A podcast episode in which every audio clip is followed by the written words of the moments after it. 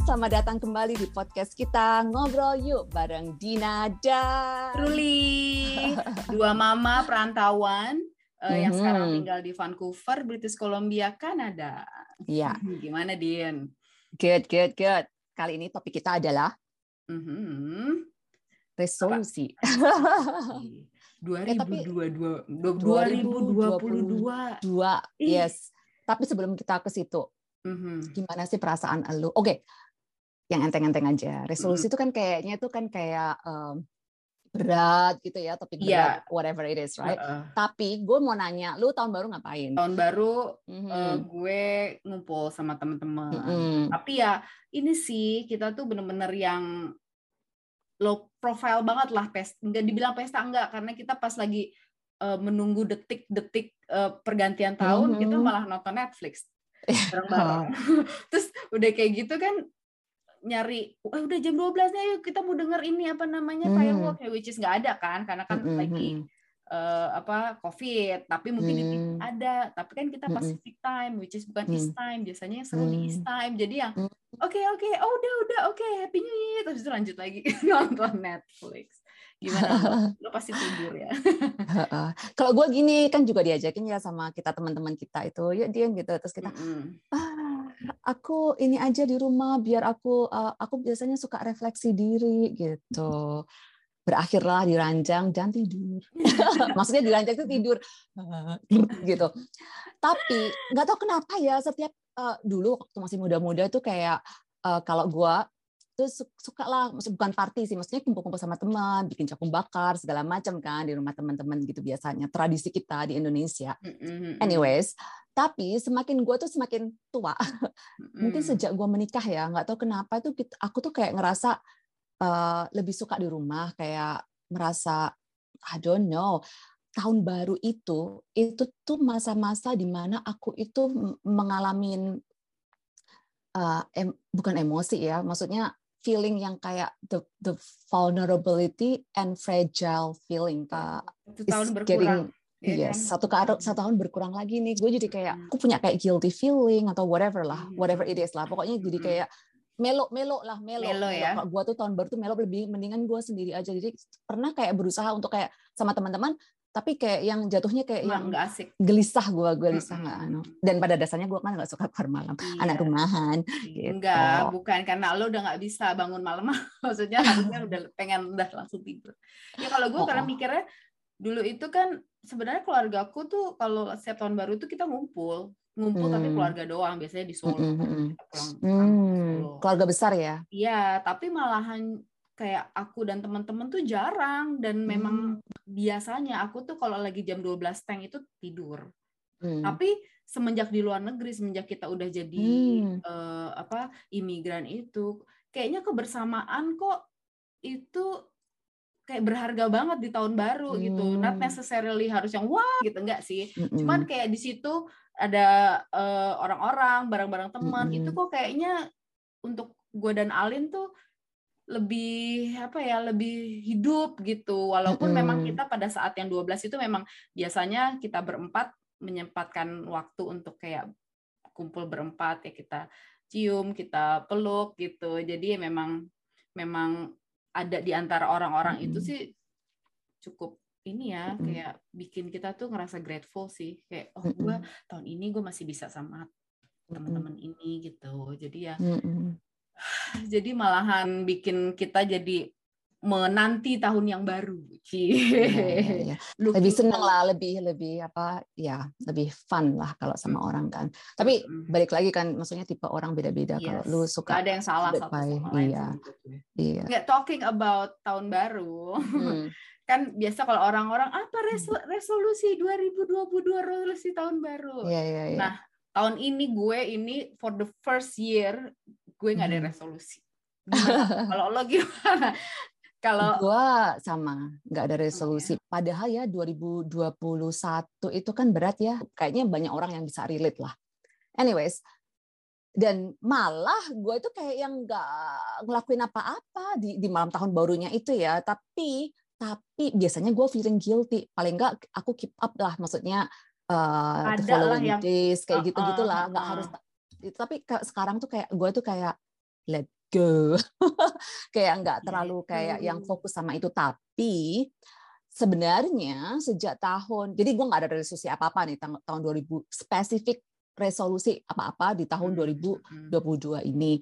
Tapi sebenarnya dari sejak tahun 2020 itu itu tuh gue tuh lagi kayak lagi proses ini meskipun aku belum yang sempurna meraih apa pun yang aku goal gue lah ya istilahnya kayak gitu untuk menjadi orang yang lebih baik. Tapi 2000 sejak 2020 itu ketika gue menyadari kelemahan gue banyak self refleksi lah segala macam mengaplikasikan apa yang um, banyak hal baru lah di hidup gue kayak gitu perspektif yang baru apa pun itu Iya. uh, ke sininya itu gue malah kayak work in toward that mini goals lah. Maksudnya goal yang kecil-kecil yang gue mau lakukan di rumah Mhm, kayak gitulah dan fokus gue tapi nggak ada yang kayak big aku harus jadi ini dan itu enggak. Tapi aku fokus kepada uh, tiny little habits atau little goals um, goal-goal yang kecil tujuan-tujuan yang kecil um, di hidup gue atau kebiasaan-kebiasaan kecil lah kayak bangun pagi terus aku tuh harus apa nih maksudnya diri gue sendiri tuh harus apa segala macam. Meskipun sampai sekarang pun aku masih struggling tapi uh, tapi aku fokusnya ke situ sih. Maksudnya ya apa melanjutkan aja intinya. Kayak gitu. dan Kalau- itu lebih reasonable buat gue daripada yang gede-gede gitu. Gitu. Kayaknya juga gue tuh baru tahun ini gue nggak bikin resolusi hmm. dari dulu tuh gue selalu bikin resolusi. Tapi sepertinya itu bikin Hmm. resolusi itu tuh sebenarnya karena orang orang-orang tuh punya resolusi. Kok gue gak ada resolusi? Ya kan kayak social pressure kayak Iya, iya, kok iya, orang-orang iya. punya goal? Gue gak punya goal. Tapi Iya, akhirnya apa? Ternyata goal gue itu tuh nggak make sense gitu. Makanya Karina itu sebenarnya bener banget. Kemarin tuh dia waktu yang baru balik sekolah tuh dia Iya, nanya iya, iya, mama iya. bikin resolusi nggak terus dia bilang I hope it makes sense gitu. Karena kalau dia bilang karena kalau kita nggak Oh dia bilang I Iya. hope that makes sense gitu uh, kan? uh, Iya, I hope gitu. your goal is make sense gitu. Your resolution it make sense. Gue tanya kenapa? Ya kalau nggak make sense nggak bisa nggak akan bisa tercapai dia bilang ya which is Mm-mm, benar. Bener dan banget. dan kayaknya juga tahun lalu itu bikin gue itu jadi makin mengerti apa sih resolusi. Ya kan ya nggak sih? Kayak gini sebenarnya resolusi itu kan kata lain goal ya. Iya. ya kan? Tapi gue mengakui bahwa sebelum-sebelum itu gue itu nggak terlalu memaknai resolusi Mm-mm, mm-mm. jadi kayak resolusi karena orang punya resolusi terus ah gue bikin resolusi akhirnya apa gue tuh nggak nggak memikir secara eh, jernih gitu ya Mm-mm. nggak secara kayak nggak terplanning lah Mm-mm. karena sebenarnya Mm. goal itu kan kayak kita di dunia pekerjaan aja kita punya Mm-mm. goal itu kan harus terplanning Mhm. dari goal lo apa sih plan lo apa sih terus kalau kita di dunia kerja ada yang namanya plan do check action gue dulu setiap Hmm. Jumat ada yang namanya PDCA itu. Iya. jadi pada saat lo ngeplan you do it you checking ya kan apa yang working apa yang enggak terus abis itu eh, action lo gitu kan. Nah itu gue ngerasa gue itu cuma oke yang penting gue punya resolusi terus gue nggak follow through ditambah gue juga punya executive dysfunction. Ad- akhirnya apa? Cuman kayak tiga minggu terus tiba-tiba gue udah lupa. Nah Hmm, amnesia.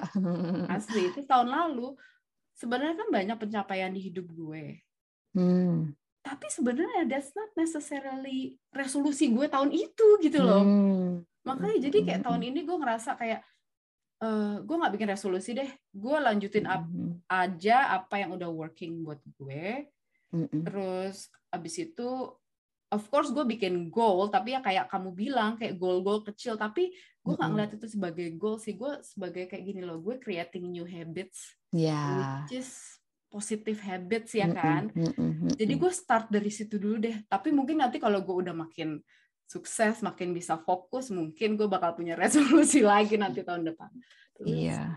ya nggak Bang- sih banget banget Em, dan kalau kadang oh sama sama ini sih aku juga kayak belajar gini suatu saat itu kayak aku tuh kadang-kadang tiba-tiba ada kayak pencerahan gitu. Ya, ide, bersih bersih gitu aha, gitu. kan. Aha Iya. moment aha moment Uh, suka dapat aha moments gitu kan. Gua tuh eh, orangnya memang pemikir ya. Filosofer. Iya. Anyways um, ini cantik perencanaan ya kan? Bukan perencanaan maksudnya kayak nggak hanya memang you know what? Aku tuh suka berencana aku suka planning dan lain sebagainya. Tapi untuk follow through itu not necessary gonna happen. dan aku tuh bagus kadang-kadang tuh aku merasa bukannya sombong ya kadang-kadang ide gue aku tuh punya banyak ide brilliance gitu loh. Mm-hmm. tapi untuk follow through itu itu yang masalah gue which is ya sama aja bohong om do om do omong doang gitu kan.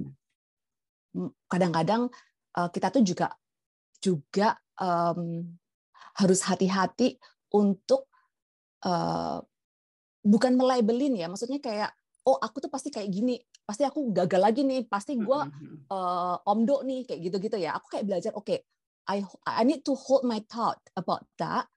Oke, okay, uh, maksudnya kayak belajar untuk kayak yes, aku mungkin pernah gagal dan dan sering gagal di hal-hal tersebut karena mungkin kelemahan gua dan aku ada ADHD segala macem.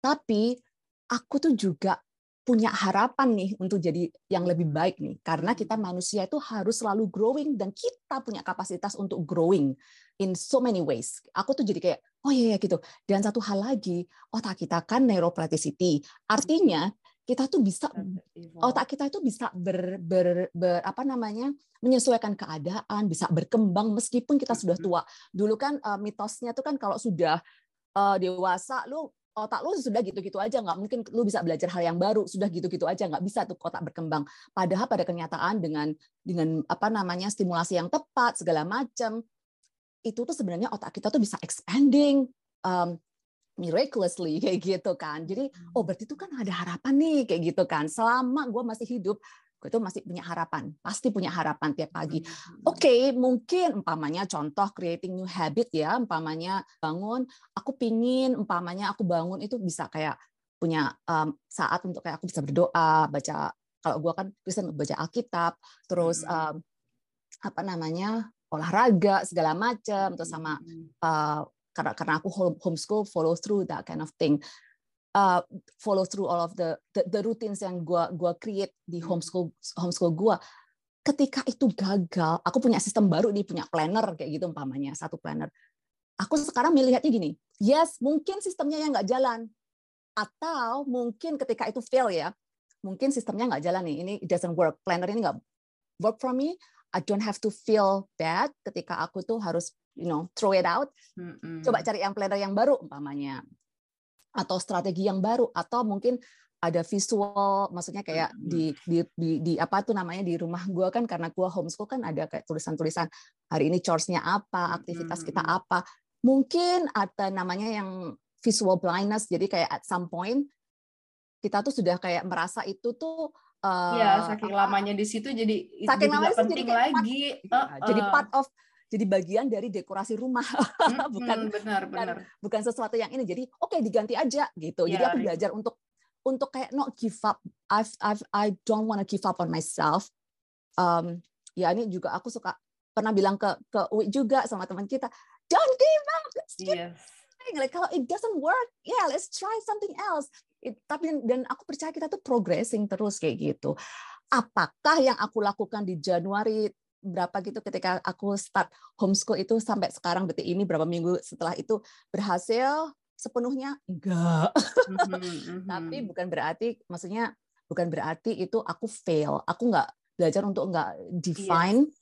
myself uh, dengan my failure tapi oh yeah. apa yang apa yang working for me kayak gitu tapi sebenarnya juga kalau misalnya uh, kita lihat dari failure gitu kita ngerasa kita ada failure hmm. selalu. tapi kalau dipikir-pikir sebenarnya kita tuh banyak accomplishment juga in a small banget small stuff jadi kayaknya yes I think pada saat kita memulai dari baby steps itu mm -hmm. sebenarnya malahan kalau menurutku malahan berjalan karena yes. kamu bisa menghargai setiap every win yang kamu punya mm -hmm. tapi pada saat fail kamu nggak necessarily jadi broke down karena sebenarnya kamu mm -hmm. bisa menghargai apa yang kamu yang kecil-kecil itu mm -hmm. ya kan nah kalau aku ngerasa memang benar sih yang namanya yang plan do check action itu memang benar mm -hmm. jadi bahwa oke okay, goal goal kamu goal aku apa kan goal aku kan follow through apa yang udah working for me from last year mm -hmm. itu sebenarnya goal juga walaupun istilahnya mm -hmm. bukan resolusi baru tapi kan itu mm -hmm. goal juga kan cuman mm -hmm.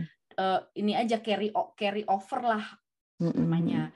Nah kan gitu, terus nanti gue checking, kayaknya ini gimana nih, masih working nggak? Apa ada yang lain lagi yang bisa gue tambahin? Jadi intinya nggak cuman kayak uh, pada saat lo cek juga ada actionnya juga Nah, mm -hmm. ini juga ditambah, gue dapat hadiah agenda dari Dina, hadiah, hadiah Natal, which is itu benar-benar working. Ada uh, apa namanya istilahnya monthly monthly reminder lah, misalnya mm -hmm. bulan Januari apa, gue mengakui bahwa goal gue bulan Januari belum terlaksana. Jadi Januari ini tuh goalku at least aku bisa mencoba ski or snowboarding. Hmm. Kayaknya, kayaknya mungkin belum. Belum, walaupun sudah berusaha mencari waktu dan tempat, hmm. Tapi kayaknya mungkin belum. Tapi it's okay. Ya, hmm. itu maksudku kayak aku mulai dari kecil-kecil dulu deh. Per, hmm. per, per bulan aja deh goalku apa gitu ya. Misalnya goal yang baru ya ini aku ngomongin kayak uh, simple uh, apa namanya new achievement gitu ya, ya new kayak sesuatu yang kamu apa, mau something uh -uh. yang lo mau mencoba hal baru yang yeah, mau coba yeah, yeah. gitu. Ya, it's okay kayaknya mungkin gue nggak akan nih bulan ini, mm -hmm. tapi coba bulan depan apa yang mungkin kemarin tuh ski snowboarding kayaknya nggak make sense deh karena nah. walaupun lo ngerasa lo di BC salju, tapi kan lo yeah, harus yeah, yeah. Lo, lo harus nyewa yeah. ini, ada anak lo. Oke, berarti gue bulan Februari mm -hmm. gue akan nyari new achievement yang mungkin new new thing gitu yang mungkin agak lebih make sense gitu apa yeah. gitu ya kan kayaknya jadi tapi sebenarnya memang kayak uh, uh, kita nih yang ADHD nih Bu Madina kayaknya tuh dengan checklist dan agenda itu ini ya bener-bener kayak itu kasih sekali. itu tuh kasih dopamine tapi tuh nggak ya nggak sih iya tapi kayak misalnya tahun lalu sebelum-sebelumnya kayak hmm. gue juga paham kalau hmm. agenda dan kalau gue menulis itu itu kemungkinan besar terlaksana tapi hmm. ya gitu anget-anget tai ayam berarti sebenarnya kayak sekarang gue lebih mengerti bahwa kayak agenda itu kan tools ya mm tapi yang paling penting tuh ya gimana lo untuk bisa kayak follow through itu sih mm-hmm. sebenarnya follow through itu juga bisa jadi resolusi mm-hmm. karena itu yang paling the hardest Iya, iya. Iya kan? Yes. Itu ya follow through itu bisa jadi resolusi. Follow kan? through ya, bener banget. apa sih? Konsisten. Uh, konsisten. ya, hmm. mengikuti apa yang sudah di, melakukan apa yang sudah direncanakan yes. gitu kan. Hmm. Kayak gitu.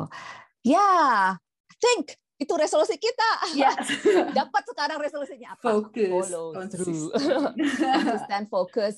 Dan kalau gagal, apa cari lagi yes. cari cari akar permasalahannya kenapa nih gagal oh plannernya mungkin sudah nggak berfungsi nih buat otak gua sudah nggak nggak nggak fun lagi nih buat otak yeah, kita ya udah yeah, buang yeah. cari yang baru kayak yes. gitu dan have to feel bad about it soalnya gue kalau kalau beli agenda ya oh ini kayaknya berhasil ya terus ternyata aku pakai eh ternyata juga nggak berhasil Positif. ya cari cari alternatif lain segala macam kayak gitu dan dan nothing wrong dan itu nggak bisa define kita. Gue rasa mm -hmm. semua orang tuh sebenarnya berpikir resolusi itu, tapi term resolution itu kadang terlalu berat artinya, mm -hmm. jadi kita itu put pressure on it, yang yes. akhirnya kita nggak jalanin. Mm -hmm. Jadi kayaknya kalau kita shifting itu untuk menjadi lebih istilahnya easier task reasonable ya easier masuk akal masuk akal dan sebenarnya nggak apa-apa juga untuk bilang eh gue nggak ada resolusi which is kayak gue tapi bukan berarti gue nggak ada resolusi gitu nggak sih? Maksudnya kayak mm -hmm. big resolution gue harus a b c d. Iya sebenarnya kayak umpamanya kayak yang aku baca di Tiny Habits atau something like that pokoknya tentang habits gitu ya. Uh, itu kan memang itu itu untuk breakdown terus bikin kayak scaffolding kayak stepsnya untuk menuju ke situ itu gimana itu memang amat sangat penting. Ya kayak kamu bilang kadang-kadang itu terlalu abstrak terlalu luas yes, buat kita. Kayak umpamanya contohnya mau turun apa mau kurus gitu. Gimana caranya mau kurus? Oke okay. Ya. yeah. berarti gimana stepnya? Apa yang kamu mau lakukan? Maksudnya tiga bulan pertama. Nanti entah tiga bulan pertama di breakdown lagi nih. Terus harus kayak yang lebih lebih apa tuh namanya reasonable lagi. Dan yes. sebenarnya di buku itu juga dibilang kalau sebenarnya kalau lu mau create uh, adopt mau ad adopsi satu ha, um, habit atau satu satu habit itu bahasa apa? Kebiasaan. Um, kebiasaan yang bagus yang baru di hidup kita itu tuh startnya tuh harus reasonable juga dan itu harus exciting kita dan accessible. Accessible banget kayak umpamanya kayak kita itu kayak sosial media itu kan accessible banget ya kayak gitu gampang titik titik titik gitu memang didesain seperti itu teknologi supaya kita itu uh, otak kita tuh selalu drawn into it kayak selalu tertarik dengan itu dan kita otomatis otomatis secara otomatis tuh kayak mau melakukan itu. Nah, sekarang kita juga gimana caranya melakukan itu ke habit kita. Umpamanya contohnya itu kalau dia bilang mau exercise gitu ya. Oke, okay, gimana tuh supaya itu accessible buat kita secara cepat. Jadi malamnya sudah kayak atau sebelumnya itu kita harus kayak nyiapin YouTube playlist umpamanya. Jadi kayak tok itu langsung kayak lu buka langsung itu yeah uh, YouTube-nya sudah ada di situ, bukan yeah. yang iya. cari. Kalau dulu dulu cari scroll scroll yang mana ya yang yeah, gue mau itu yeah, lama sejam yeah. sendiri untuk nyari-nyari gitu. Iya. Yeah. capek Jadi gitu kan. Itu preparation itu penting kan. Kayak pada saat lo ngomong oke okay, resolusi gue mm -hmm. A, berarti lo harus it comes with preparation lo apa gitu. Dan dan yang kedua itu juga gini, dia bilang itu startnya dengan five minute aja. Umpamanya lu mau ke gym tuh, tuh start lima menit aja lu nongol di situ, nggak usah ngapa-ngapain, ke situ aja. Jadi ntar mamanya seminggu tiga kali lu ke gym lima menit aja, 10 menit nanti terus nanti lu jadi kepikiran kayak gini. While I'm here, sudah sekalian aja lah gue kayak kita tuh untuk start itu loh yang susah. Tapi ketika kita di otak kita lima menit ke gym umpamanya, itu untuk untuk di otak kita kan oh itu gampang sih cuma lima menit doang atau olahraga 10 menit aja gitu kan di otak kita setupnya 10 menit olahraga itu kan reasonable ya daripada 30 menit kayak gitu. Iya. Anyways, Tapi, itu. Seperti kata orang bilang kan, baby step is still a step. Yes. Jadi mau step kecil, step gede, melangkah ya tetap tetap melangkah. Iya kan? Dan itu juga kita mau lakukan di podcast kita, kita belajar untuk konsisten. Iya, tapi kita ya. belajar. This way yeah, back. Ngomong-ngomong masalah distraction itu juga salah satu hal lain yang aku mau eliminate di hidup gue itu ya distraction itu. Jadi gue kayak notifikasi segala macam gue matiin. Terus apa eh, Facebook, Instagram itu gue uninstall dari ini gue. Jadi Ya, itu strategi, right? Like strategi yang work for me, yes. Jadi yeah. itu kayak kebalikannya untuk pick apa melakukan kebiasaan yang baik. Jadi kayak membuat kebiasaan yang baik itu harusnya itu bisa kita ke kita akses secara cepat dan gampang. Itu yes. kita siapkan di situ. Nah, kebaik eh, kebiasaan yang buruk gimana caranya aku harus membuat itu tuh susah untuk aku akses. Jadi kalau yeah. aku iya. mau cek Instagram, aku harus install dulu. Jadi gue kalau sehari gitu kayak nggak ada Instagram sebenarnya juga kan itu namanya apa namanya muscle memory ya memorinya memorinya otot kita gitu jadi kita kayak kebiasaan buka HP langsung langsung meskipun jadi kayak mindless iya. mindless scrolling jadi itu kayak, namanya ini scrolling paralysis ada yes. itu term itu jadi sebenarnya not necessary lo mau ngelihat tapi karena lo udah paralyzed yes. in the in the habit in the like yes, kebiasaan yes. itu kalau strategi Dina itu agak ekstrim buat gue Oh, yeah. Ya, walaupun itu oke okay banget. Gue tahu sama lah intinya. Kalau mm. handphone itu sumber gara-gara, sumber, yeah. sumber distraction. Nah, gue itu taruh ke handphone gue segala notifikasi hmm, di HP di, uh, di HP lagi dari HP di handphone lo email ya SMS uh, Instagram notifikasi lah Facebook itu notifikasi ya nggak semua sih ya cuma empat itu doang cuman itu ngebantu gue karena hmm. pada saat gue cuman bisa lihat di sini gue jadi tahu kayak oke okay, gue ada ada hal yang harus gue uh, balas segera hmm. atau mungkin bisa nunggu lah gitu kan hmm. atau enggak misalnya pun gue nggak harus balas sekarang ya I think it's okay gitu hmm. nah karena kayak begitu jadinya gue tuh nggak ke distract dengan kadang tuh gini kalau gue ngecek notifikasi kan oke okay, notifikasi. Tapi abis itu gue harus cek Instagram gitu kan. Nah kalau notifikasinya di sini kan gue nggak bisa ngapa-ngapa sama handphone gue yeah, yeah, amat jam gue akhirnya apa? Gue ngerasa sekarang malahan gue suka lupa di mana gue ninggalin taruhan file karena kan semuanya di sini. Iya. bagian bener-bener kayak si Alin nelfon mana HP gue? Mana HP gue? Karena biasanya aku silent. Ya tapi gitu. Jadi gue yeah, rasa yeah, ya mencari strategi yang yeah. baik juga itu berpengaruh sama kesuksesan yeah, atau yeah, tidak suksesan. yeah, yeah. karena kayak misalnya lo bilang kita ke gym lima menit. Buat gue gue tuh benci olahraga. Jadi untuk ke gym lima menit aja bagi gue itu a torture. Gue disiksa. Gue lebih baik gue nonton YouTube gak usah yang apa aerobik apa apa nggak usah. Tapi kayak misalnya gue bilang malu kan gue suka lihat video klip apa dancing dancing ayo nari nari ayo gitu. Bang Jago ya yang itulah itu kan cuma lima menit gitu ya. Tapi Iya. kan itu lebih bikin gue tertarik daripada gue Mm-mm. jadi kayak gitulah strategi strategi apa Mm-mm. kayak oke lu pengen A tapi mungkin me- cara-caranya orang yang harus lu lu ke gym lah itu mungkin bukan buat lo ya lu cari yang lain. Mm-mm. Mm-mm. Bang, banget banget. Iya. Btw gue nggak nge-gym ya. Iya. gue kepikiran untuk nge-gym tapi nggak. Kayaknya sekarang zamannya covid segala macam kayaknya eh gue belum dulu deh. Iya dulu sebelum covid juga kan gue langganan gym juga nggak ke gym.